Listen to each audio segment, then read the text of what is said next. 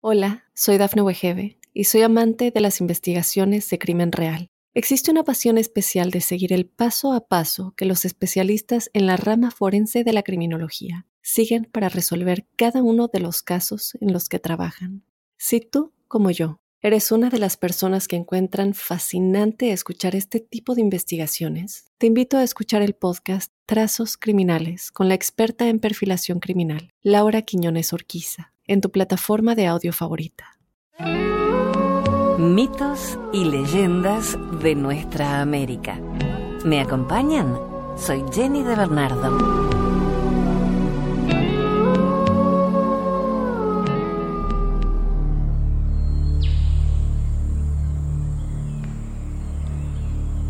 El regalo del cardón.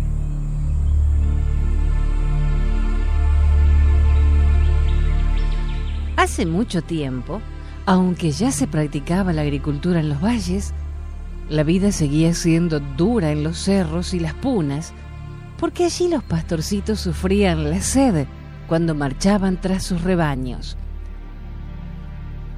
Uno de esos pastorcitos se había enamorado de una joven como él, pero hija del curaca, el jefe de la comunidad.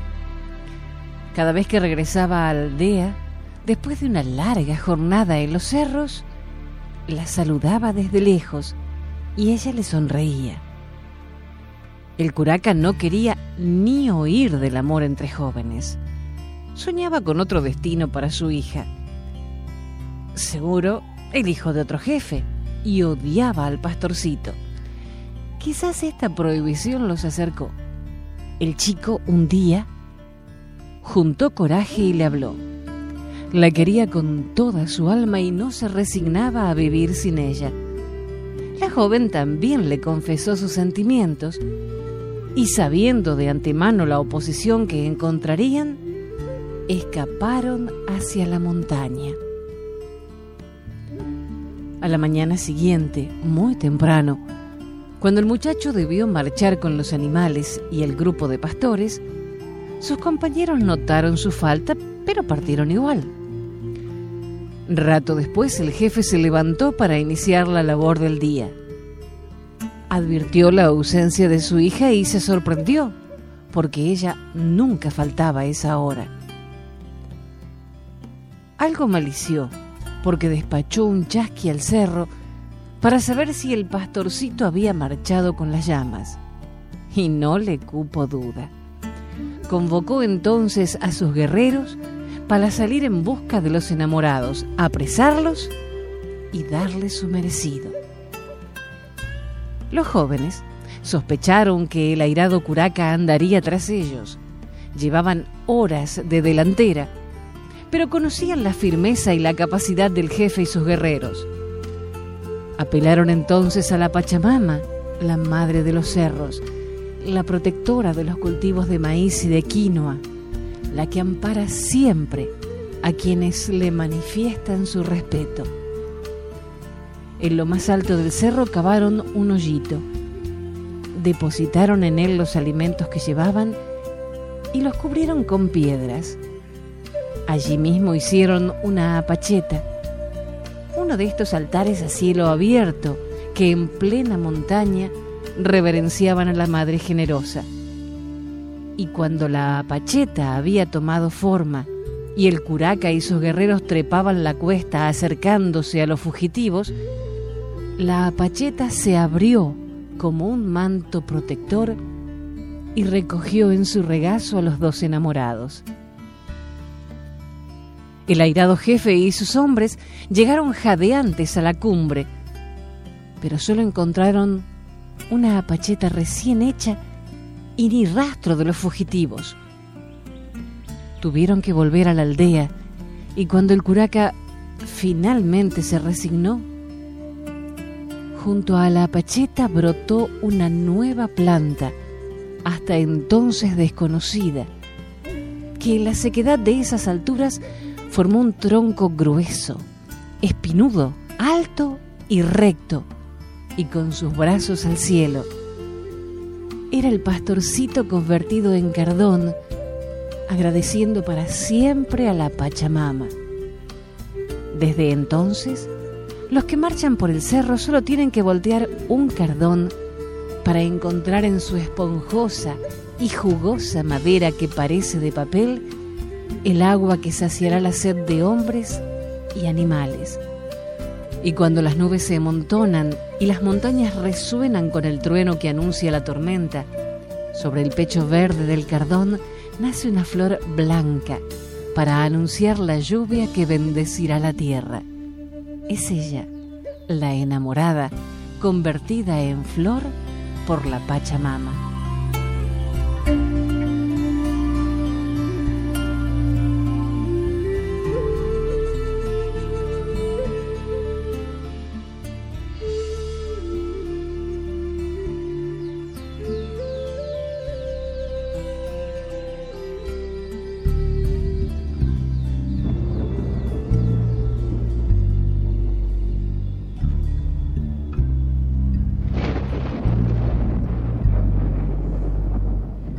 El ave que pagó cara su soberbia.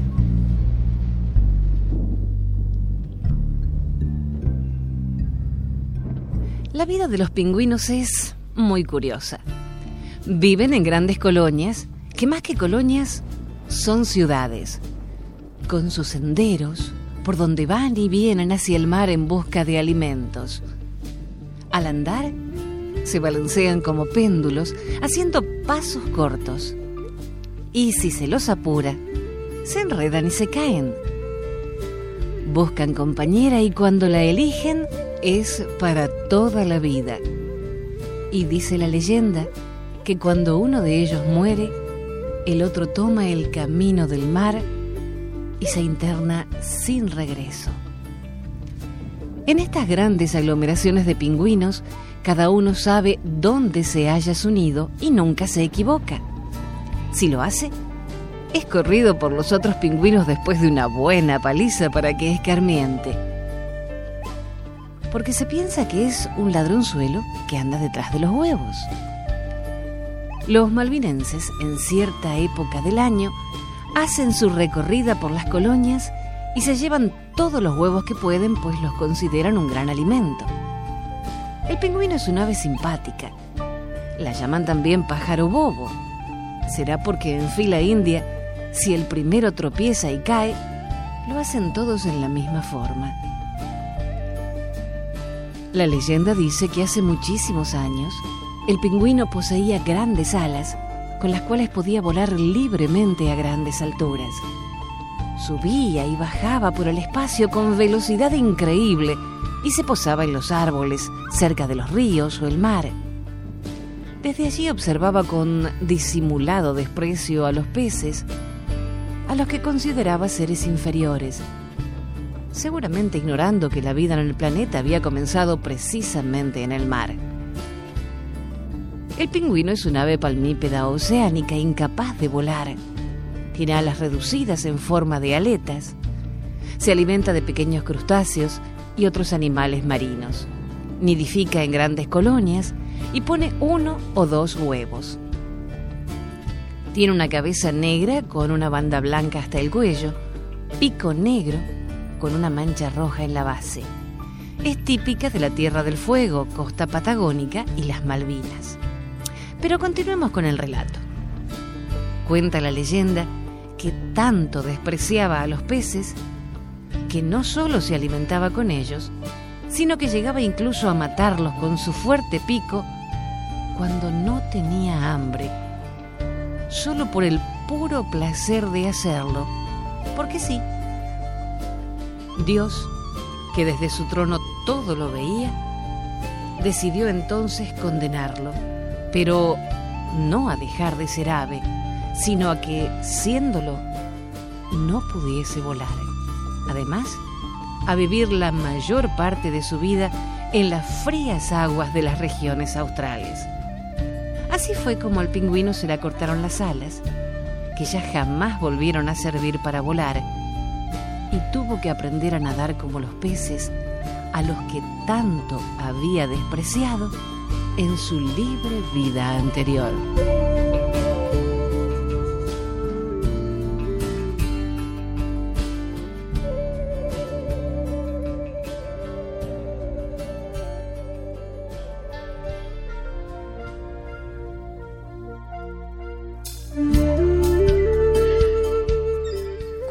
Leyenda que en lejanos tiempos, en el Gran Chaco, los indios eran felices. No se conocían las estaciones porque no había cambios de clima ni fenómenos meteorológicos. En esa armonía y felicidad, los indígenas brindaban todos sus tributos a Nactanoón, el bien. Esa actitud puso furioso a Nahuet el mal, que vivía en las tinieblas, que para vengarse y calmar su ira, creó a Nomaga, el invierno. Satisfecho de su obra, se dirigió al pueblo indígena diciendo, morirán de frío. Mi nuevo servidor los hará padecer y se les hilará la sangre en las venas. El sol no brillará en el cielo chaqueño. Un perpetuo nublado cubrirá la tierra toba. El invierno será helado y dañino. La naturaleza irá pereciendo. Los indios gritarán y se retorcerán, implorando a Nacta Noón el bien que les dé calor y castigue a Nahuet el mal. Fueron entonces los embajadores, los preferidos y más escuchados, que suplicaron al bien que derrame calor sobre la tierra. Estos embajadores fueron el palo borracho, la planta del patito, el picaflor y la viudita. Compadecido el bien, los convirtió en una flor, la flor del algodón, que tiene de cada uno un atributo el color de la planta del patito, el capullo como el palo borracho, la bondad del picaflor y la blancura de la viudita. Despejado el cielo de las nubes, la flor llega a tierra y se abre, mientras siguen resonando los tambores indios y las semillas vuelan y vuelan, y al caer nuevos algodonales nacen y nuevas semillas y nuevos algodonales hasta que todo el territorio se cubre de blanco. El urunday se hace telar para tejer la hebra suave del algodón, convirtiéndose en níveas túnicas que cubren a los indígenas, dándoles color a su vida. El canto aborigen se eleva. El bien ha vencido. Ante lo acontecido, el demoníaco Nahuet el mal, enfurecido nuevamente y en un último intento, maldiciendo, se convirtió en lagarta rosada, la plaga del algodón.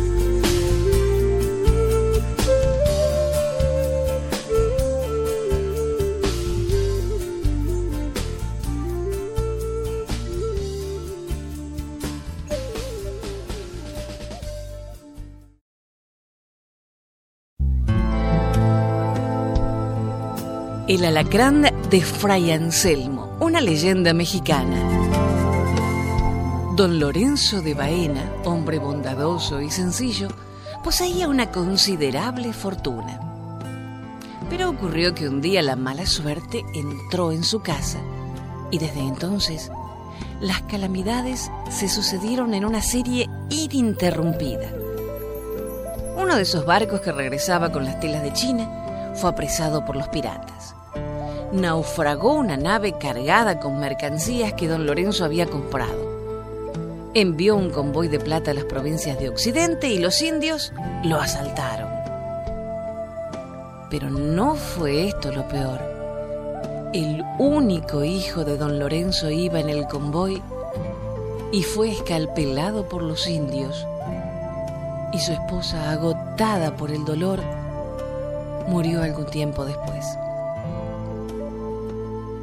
Don Lorenzo sufría todo con cristiana resignación. Cuando su ruina fue completa, sus amigos le abandonaron y tuvo que vender su casa y sus muebles. Aún en la más absoluta miseria, don Lorenzo no se desanimaba y esperaba una ocasión para rehacer su fortuna. Se dirigió al convento de San Diego. Vivía en él un santo padre llamado Fray Anselmo, siempre dispuesto a ayudar a quien a él acudiera, caritativo y desprendido hasta la exageración. su celda era la más pobre del convento y sus hábitos estaban hechos jirones. Todo lo que tenía lo daba. Y ya ni hasta el hábito nuevo le querían entregar los hermanos porque sabían que se desharía de él al momento para socorrer alguna necesidad. Don Lorenzo le contó sus miserias.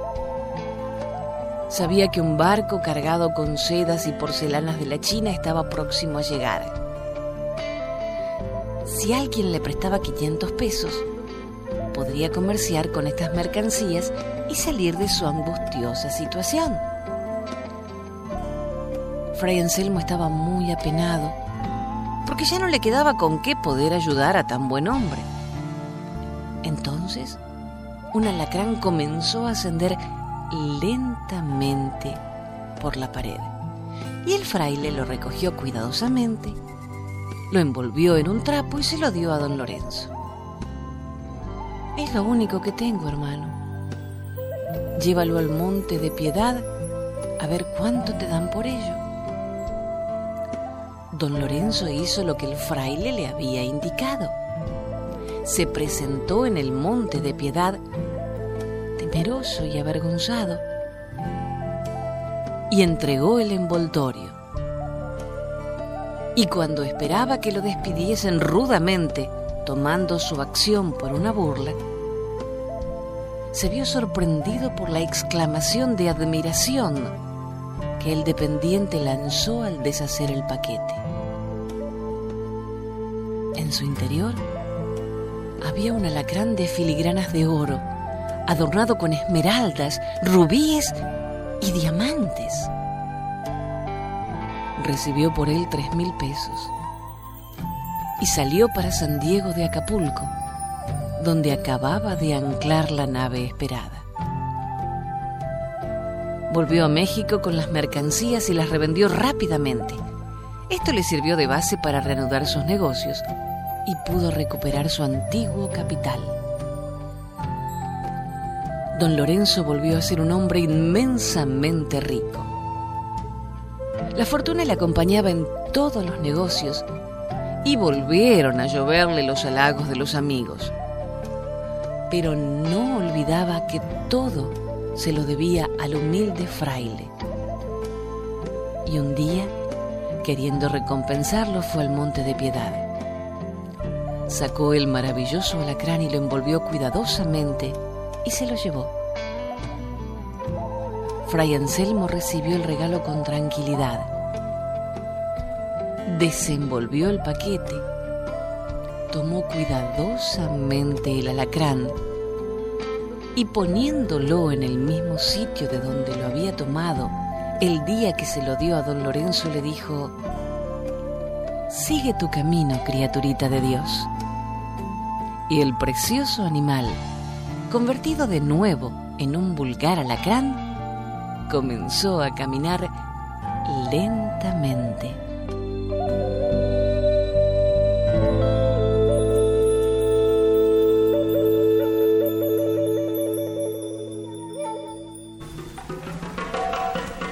Es el nombre de un pueblo amerindio localizado en Panamá y Colombia.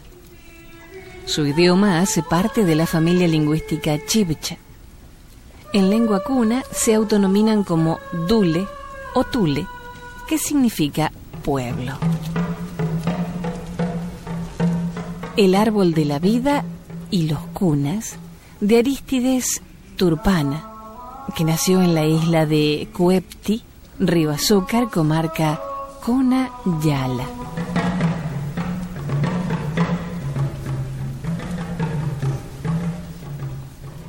El planeta era una masa de tierra compacta, sin mar, ni ríos, ni quebradas, ni hombres. Los únicos pobladores eran los animales. Hablaban como las personas de hoy, y aquellos que tenían cuatro patas andaban sobre dos. Tal fue el paisaje que vio Ipeleleopa a su llegada. Pero un día su esposa vino ebria y él no supo a qué atribuirle la causa.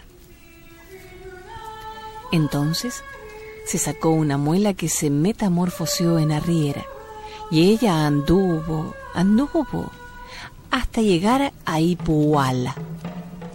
Era un árbol grande, frondoso, cuya copa era un bosque donde tenían los animales plantaciones de maíz, arroz, cañas de azúcar, guineos de jugo embriagante y otras plantas que servían de alimentos a los animales. Así fue como Ipeleleopa determinó talarlo. Congregó a los habitantes de la tierra y ellos obedecieron. Pese al esfuerzo que realizaron juntos, aquel día lograron solamente la mitad de la tarea. Al día siguiente, cuando Ipeleleopa y los animales llegaron para terminar de talar, se maravillaron grandemente y no encontraron explicación alguna de cómo o por qué pudiese estar intacto el árbol. Acometieron con mayor esfuerzo, trataron de terminar pronto. Trabajando, los sorprendió la noche y se vieron obligados a irse al descanso. Y Puala quedó solo, envuelto en la oscuridad hasta la mañana siguiente en que llegó Ipeleleopa y su séquito de animales para reanudar el trabajo. Pero el árbol estaba ya sin las cortaduras del día anterior.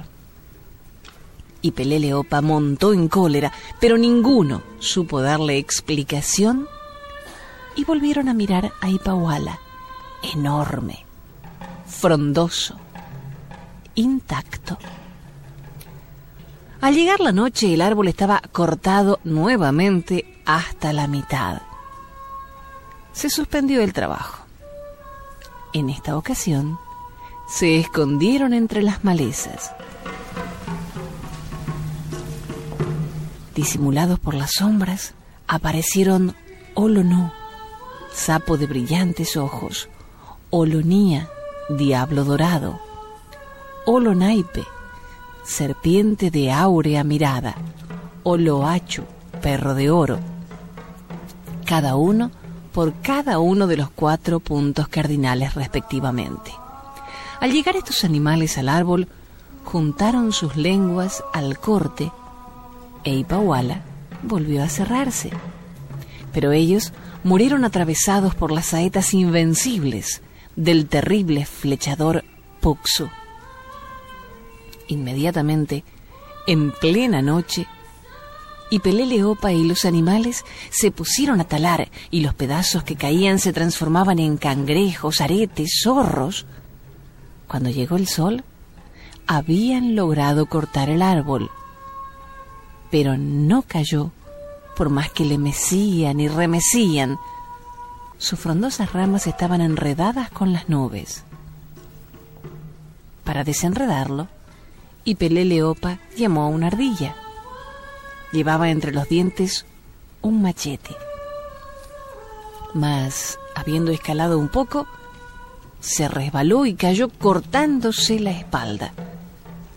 Desde entonces se le conoce como estincana, cortado con machete. Sube tú, le ordenó al mono. Pero al llegar a la copa el animal no pudo desenredar el árbol, ni tampoco se bajó. Desde entonces vive en los árboles con el nombre de aullador. En última instancia, llamó a una ardilla más pequeña. Sin embargo, ésta se negó, aduciendo estar casado y en vista de ello, y Peleleopa le prometió otra mujer, la hija de Mastalipe. A pesar de todo, el héroe esperó dos días, porque el animal le dijo que antes era preciso acostarse con ella. Y Peleleopa le entregó un hacha de oro y además determinó regalarle un vestido dorado al finalizar el trabajo. El animal se preparó a la vista del público. Tomó impulso. Se oyó el hachazo y en medio del más ruidoso de los estruendos se desplomó el árbol y de él Nacieron los mares, los ríos y las quebradas, pero nunca más se supo de la pequeña ardilla. Con una fiesta de gran solemnidad se celebró este hecho, pero hubo peleas al embriagarse los animales y por ello Ipeleleopa los castigó, haciéndoles perder los caracteres humanos. Y así fueron arrojados hacia las selvas y aquellos que andaban sobre dos patas anduvieron sobre cuatro. Y las plantaciones quedaron para los hombres que nacerían con el tiempo.